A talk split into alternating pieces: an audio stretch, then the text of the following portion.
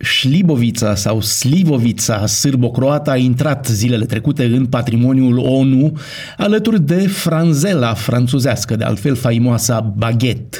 Experții UNESCO reuniți în Maroc au decis că practicile sociale și cunoștințele legate de prepararea și utilizarea șliboviței merită recunoașterea Națiunilor Unite ca exemplu de tradiție culturală importantă. Unii ar spune că șlibovița nu e deloc altceva decât pălinca de prune sau chiar țuica de prune și de altfel nici nu e făcută din altceva decât din prune, numele însuși venind de la prună în sârbo-croată, sliva.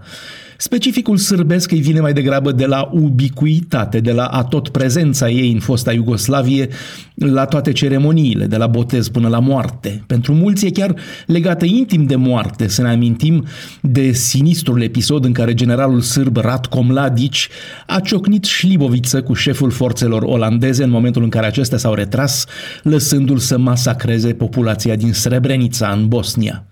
Nu e desigur prima oară că băuturi alcoolice intră pe listele UNESCO. Vinurile georgiene, ba chiar și întreaga gastronomie franceză, incluzând vinurile, au fost introduse în patrimoniul umanității. Spre deosebire de alte regiuni ale lumii, întreaga Europa e o cultură a alcoolului. Vinul însuși, procedeile de fabricare, precum și planta, strugurele, provin de altfel din bazinul mediteranean. Apoi, deși berea, rezultată din fermentarea grânelor, a apărut simultan în mai multe locuri pe planetă, doar berile belgiene sunt în patrimoniul UNESCO. Berea belgiană e cunoscută în întreaga lume pentru gama sa largă de gusturi, de la extrem de acidă la amară și e produsă în mai toate orașele și satele din Belgia.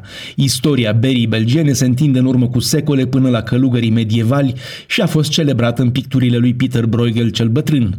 Ba chiar mai recent, cercetătorii au devenit convinși că apariția agriculturii intensive s-a datorat dorinței și necesității de a produce mai mult alcool, mai degrabă decât pâine, ceea ce dă o greutate antropologică vorbei de duh, cum că berea e pâine lichidă. Europenii fac alcool din orice, iar lista băuturilor alcoolice naționale este extrem de lungă. Desigur, deseori avem practic același alcool sub diferite nume, însă unele sunt cu adevărat unice.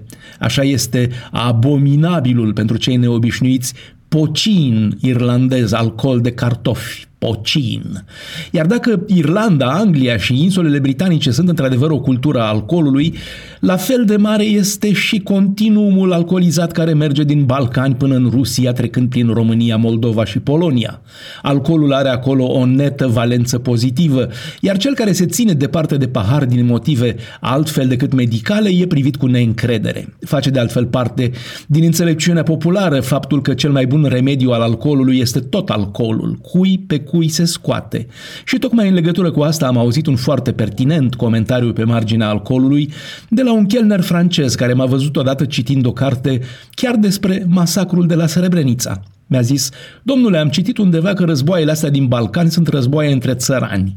Păi ascultați-mă pe mine că și eu vin de la țară. Dacă sunt războaie de țărani, atunci sunt războaie între alcoolici.